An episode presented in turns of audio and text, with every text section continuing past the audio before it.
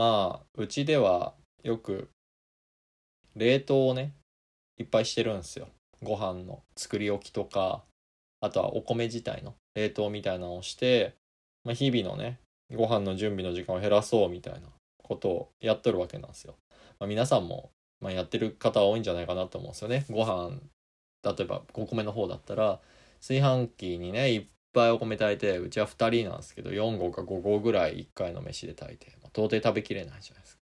か。だから余った分はプラスチックのパックに入れてね粗熱を取ってから冷凍庫に入れるみたいなことをやってました。でまあ夜寝る前にまあ粗熱そろそろ取れたかな冷凍庫に入れようかなっつってねちょっと眠いなっていう感じもあってちょっとぼやっとしてね作業しちゃったっていうのもあってその冷凍庫に移す際にねちょっとご飯をね落としちゃったんですよねでまあその時ご飯を落とした時にものすごい世界がこうスローに見えたんですよ。よくあるじゃないですか、まあ、走馬灯じゃないですけどね。なんかこう人間集中するとというかなんかふとした出来事がある時にものすごいこう物事の動作がゆっくりに見える。まさに私はそれをご飯を落とす時に感じたんですけどマジで何もできなかった。ただただ「あーあー」ってねあの言ってるだけみたいな。それだけが、えー、スローでね再生されてて、まあ、ご飯はねあの あえなく地面に落下してしまったんですけれどもこうご飯がねそのパックからボンって落ちちゃって意外にこうべちゃってならないですよねパックに入れてたご飯って。もうこう本の背拍子をねこう何て言ったらいいんだろう地面につけて置いたみたいな感じでこう観光地のねなんか石板とかあるじゃないですか。あのいろんな言われが書いてるあんな感じで立ってるっていうことがありましたねはいそんな感じで今日はですね、反射神経的なもんがね、いや本当に落ちたなみたいなのをね、テーマにお話ししていきたいと思います。では始めていきましょう。しがないエンジニアのツイート。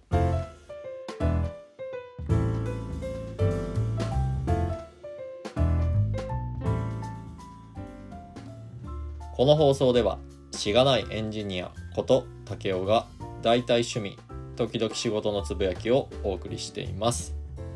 なんかね昔だったらねこう洗濯物のさ洗濯ばさみとかで止まってるやつ。あれをこう片手でこう洗濯ばさみをパンって離してからその洗濯ばさみを離した手でそのままパンって落ちるね。こう自由落下する洗濯物を取るみたいなねこととかね容易にできたんですけれども。片手が塞がってる時とかね。もうね今ね全然できなくなりました。こんなにできなくなったんだろうなってね。まあそういう話をしていきたいなと思います。まあこれを聞いてるね若い皆さんはあなんかじじいがなんか喋っとるわっていう風にね あの楽しんでいただければとも思いますしあのもうちょっと私より世代が上の方はね 若いのにまだ何言ってんだお前っていうね感じでね温かい目でねあの見て聞いていただけたらななんて思います。はい。なので、今日も多分に漏れずですね、雑談会でございます。反射神経といっても、私は、こう、物理的な反射の話、最初に言ったご飯の話とか洗濯物の話とかっていうのもあるし、あとは精神的なね、反射神経も落ちたな、なんていうふうに思う話をですね、今日はテーマに挙げて喋っていきたいなと思っています。はい。まずは物理的にね、反射神経落ちたなっていう話は、まあ冒頭でもしたとかはあるんですけれども、私はまあゲームが趣味なんで、これは前にちらっと話したんですけど、まあ、音楽ゲームですね。まあゲームセンターとかによくあるじゃないですか。太鼓の達人とかがよく目立つかな。でっかいし。ああいうね、リズムに合わせて、あの、横とか上から落ちてくるね、なんかアイコンというか、まあ、ノーツって言いますけどね。あのそれに合わせてボタンを押したりとかあとは太鼓叩いたりとかねまあ鍵盤こうやったりとかっていうのがあるんですけれどもあれがね本当にあの遅くなったなって思うんですよね。音楽ゲームことその音ゲーの判定ってそのあなたは今叩いたのが早いですよ遅いですよっていうのをオプションで出すことができるっていう風なゲームもあるんですよ。まあ私はもう軒並みスローになったなって思います。昔と同じ設定でってことですね。いやーねこれがね本当に衰えをね感じるなって思うとこなんですよねあとは最近やってるゲームとかやったゲームだとまあカービィのね新しいやつディスカバリーっていう任天堂スイッチで遊べるね 3D のカービィとかあとはエルデンリングっていうね、まあ、ちょっと難しめなアクションゲームみたいなのがあるんですけど回避をするんですよね。だから敵の攻撃に合わせてボタンを押してキャラクターを例えばローリングさせたりとかっていう風にして相手の攻撃をかわすっていうのがあるんですけど本当にね俺目ではねまだ見えてんじゃないかなって思うんですよ。で俺ボタン押しただろっていうね ところがめっちゃあります。もうなんか全然動いてねえなみたいな、まあ、敵の攻撃がだから当たってこっちがやられちゃうわけなんですよね。なんかこの回避のタイミングみたいなのも。まあ覚えゲーみたいなね、まあ、あらかじめ予測しなきゃいけないとか相手のモーション見て覚えなきゃいけないっていうところはあるにしてもまあなんか見えてんのに最近当たるなっていう風な感じなんですよね。本当に。これは年齢的にねやっぱ衰えてきてるのかなっていう風にも感じます。人間のその肉体的なって言ったらいいですかねこうピークってやっぱり20代の前半ぐらいだったかなをこうピークにしてそこから徐々に徐々にか段階的にか落ちていくっていう風なのをどっかで見たことがあります。まあ最近ねこうコロナ禍っていうところもあって、まあ、外に出る機会がだいぶ減ってるっていうところとかあとは昔は運動をやっていたけども今はこう動的に物を追うことってすごい減ったなっていうふうに思うんですよね。動いてるものをこう見なきゃいけないっていう機会って全然やってないなって。基本的にパソコン眺めてるだけですからね。あとは精神的な方のね反射神経もだいぶ落ちたなっていうふうに感じていますね。こう新しいものに対する反応って言ったらですか？新しい物事に対する興味みたいなところがだいぶこう反射的にそれを面白そうっていうところまでは行ったとしてもこう行動にね移すようなとこまで神経つながってないなっていうふうに感じています。なので感度的なとこですかアンテナ感度的なとこで言ったらまあまあまあねあのまだある方だなと思うんですけれどもそこから行動する力ってだいぶなくなってきてるなっていうふうに感じています。それをまあ行動への反射神経が落ちたって感じですよね。あと人と喋ってる時にその反応するじゃないですか。まあ相手の喋ってることに対してこっちがリアクションして会話が生まれると思うんですけど。そのねバリエーションもね全然ない。反射的にポンポンポンポン生まれてこなくなったなって思います。まあこれはさっきも言ったんですけどね。まあ人と喋る機会が減ったっていう、まあ、世間的なところがでかいのかなっていう気もしますしうんこれは年齢的なものなのかな？そこは関係ない気がするんですけどどうすかねっていうとこですね。あの私の性格上こう何でもこう計画を最初にしないと手つけられないようになっちゃってきていてこれはまあ仕事のせいって言ったらね仕事に対してなんか リスペクトしてないみたいな言い方になっちゃうんですけれども昔はなんかとりあえずやってみようっていう風にね物事新しく始める時にこう手出してたかなって思うんですけどそこに対するこう面倒くささっていうところをねだいぶあの一番最初に始める前に考えるようになっちゃったなっていうのがありますね。特にまあライフサイクルでいうところのね廃棄の部分っつったらいいですか？こう物事を始めたらとか物を作ったりとかしたら一番最後には結局そのものって捨てられたりとか売ったりするところまでをこうねある程度考えてっていうのがライフサイクルの考え方としてあるんですけれどもまあここのね廃棄の部分まで考えちゃってるっていうところが良くないんだろうなっていうふうに思います。例えば趣味で何か物を買うっていう風になった時にもしこの趣味やらなくなったらどうしようってねその趣味を始める前に考えちゃうんですよね。なんでうんもうちょっとそこはここは年齢に関係ないと思うのでなんかねうまいことできたらなって思いますただまあ物が増えるっていうことに対するネガティブな意識っていうのが結構強くてっていうのが私が引っ越しを結構多めにしてきた経験があるので、まあ、物詰めんのってめちゃくちゃめんどくさいんですよね。で、引っ越しの前に物を捨てるか、まあ、とりあえず移動だけしといて引っ越しの後で物捨てようとかって考えてても、まあ、どっちもねやらねんすわね 引っ越しっていう作業がものすごい大変なんでなので、まあ、そういった経緯があるからこう何か始める時に終わりのことまで考えちゃうっていうのがこう根幹としてあるのかななんて思ったりもします。はい。あのメインのテーマの話はここまでにしたいと思います。まあ、物理的なね反射神経もそうですし精神的な反射神経の部分っていうとこもどんどんなんか衰えを感じるなっていう話でした。物理的な方はね、まあ鍛えなきゃいけない。まあある程度限界があるかなって思うんですけど、精神的な方はね、まあ性格は変えられないにしてもね、考え方を変えればもうちょっとなんとかなんじゃないかなっていうところがありますんで、まあここはね、えー、随時なんとかしていきたいなと、えー、頭の片隅で考えてる感じでいこうかなというふうに思います。えー、そんなね、え反射神経が足りない私なんで、ね、ございますけれども、非常に恐縮なんですが、あのこのの前ね、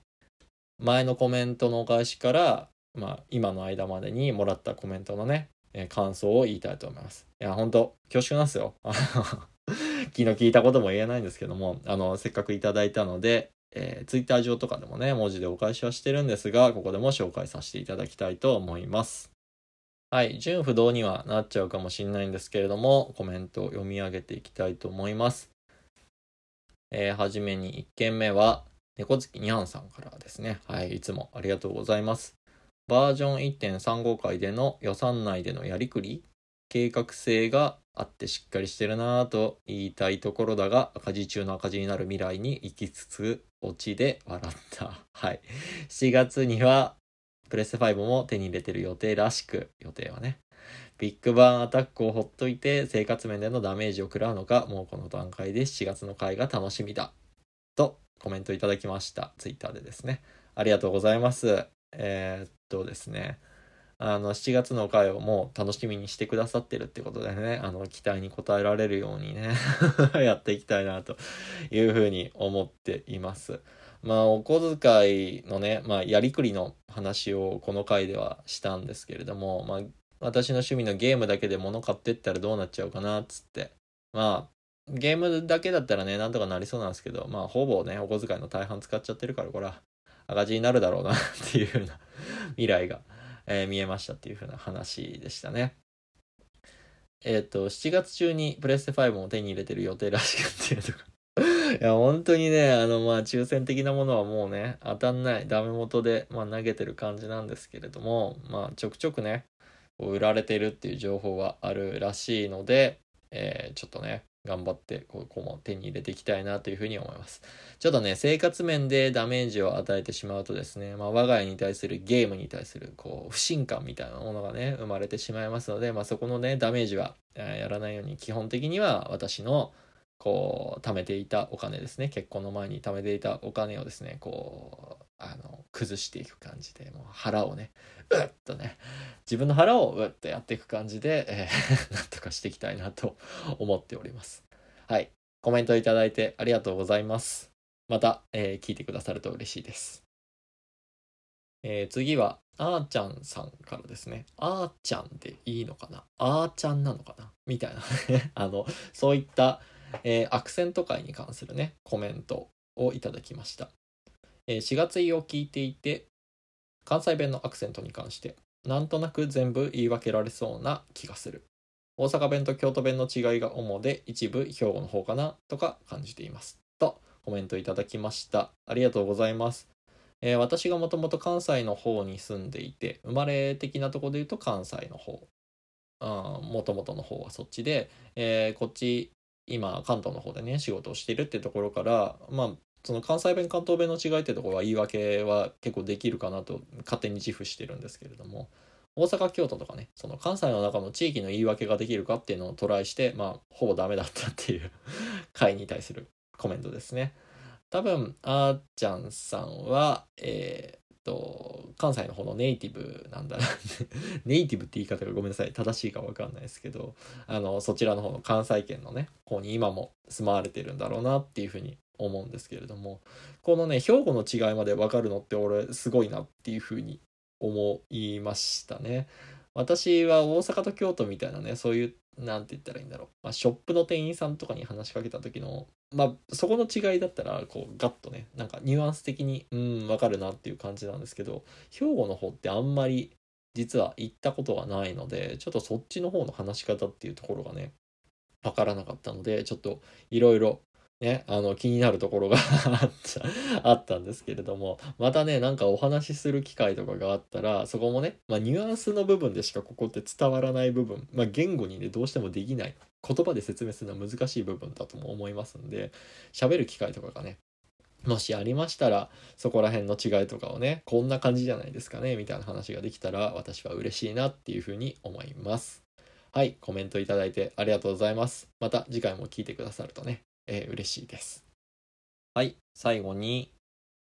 えー、お二人ですね、OMC さんとパイセンさんからのコメントですね。OMC さんからは、その説はお世話になりました。我々3人のポンコツっぷりが露呈した後に冷静な竹雄さんの解説が入るのを笑いました。しかもその後竹雄さんがパイセンと同じことやらかしたとこもしっかり入ってるのさすがです。役に立たない自信しかありませんが、ぜひまたご一緒しましょう。とコメントいただきました。ありがとうございます。えー、パイセンさんからは、オーバーウォッチの話を拾っていただきありがとうございます。ぜひ闇のゲームを一緒にしましょうということです。はい、ありがとうございます。えっ、ー、と、これはヘベレケゲームさんと裏でこっそり遊んだ時のね、えー、雑談というかゲームしながら喋ってるやつを、えー、編集してあげたやつその回に対するコメントなんですけれどもこのねあの私も他のポッドキャストを聞いている時に思うところがあって誰がねこう喋ってるか分かんないなっていうところがあるんですよね名前が。どっちの方が喋ってる。2人だったらまだわかる。まあ3人以上になるとちょっとなっていう風なところがあってですね。なんとか間にこう皆さんの名前と声とみたいなところは一致させたいなっていう思いがあってなんか解説的な感じになっちゃったんですけどね。最終的な温度差がねすごいんですよね。雑談の楽しい雰囲気がなんか 途中で入れてるやつがひょーってめっちゃクールダウンしちゃってる感じがあってあ大丈夫かなこれっていう風にね思ってたんですけれどもこのコメントいただけてねちょっとあの心がほっとしたというか。そんな感じですね。よかったです。あと、あれですね、また是非一緒に遊べたら楽しいですからね。あの、私ソロゲーマーなんで一緒に遊んでくださるの非常に嬉しいのでね、是非ご一緒させていただければと私の方も思っています。またこっちからもね、えー、やりたいゲームとかあったら声かけさせていただけたらななんて思ったりもしています。はい、その時にはよろしくお願いします。ということですね。あとは、オーバーウォッチの方は誘われてるんですけれども、ちょっとスイッチの調子も悪いし、プレステ4も容量いっぱいだし、パソコンはなんか動かない気がするなっていうところなんでちょっと、えー、あんまり今からね、あの、がっつりやろうっていう気はしてはないんですけれどもオーバーウォッチの続編みたいなところの話がありますよね。そこが出たらですね是非ちょっと触ってみたいなと思っています。私 FPS ですね。そんなにどころかまあうまくはないんですけれども、まあ、それでもね一緒に遊んで楽しいっていうことであればね遊んでいただけたら嬉しいです。はい。その際には是非よろしくお願いいたします。コメントいただいてありがとうございます。またね、次回も聞いてくださると嬉しいです。はい、えー、コメントのお返しも以上とさせていただきます。えー、引き続きこの番組では、えー、皆様からの番組に対するコメント、メッセージ、感想、もろもろですね、えー、気軽に送っていただけるのをお待ちしております。メールフォーム、もしくは Twitter のリプライ、またはハッシュタグ4月いをつけてね、ツイートいただけると非常にね、嬉しいです。メールフォームやツイッターのね、アドレスなんかは概要欄に記載しておりますので、ぜひそちらからね、えー、飛んでいただいてコメント等々気軽にいただけると非常に嬉しいので、よろしくお願いいたします。はい、では今回は以上にしたいと思います。ありがとうございました。また次回もよろしくお願いいたします。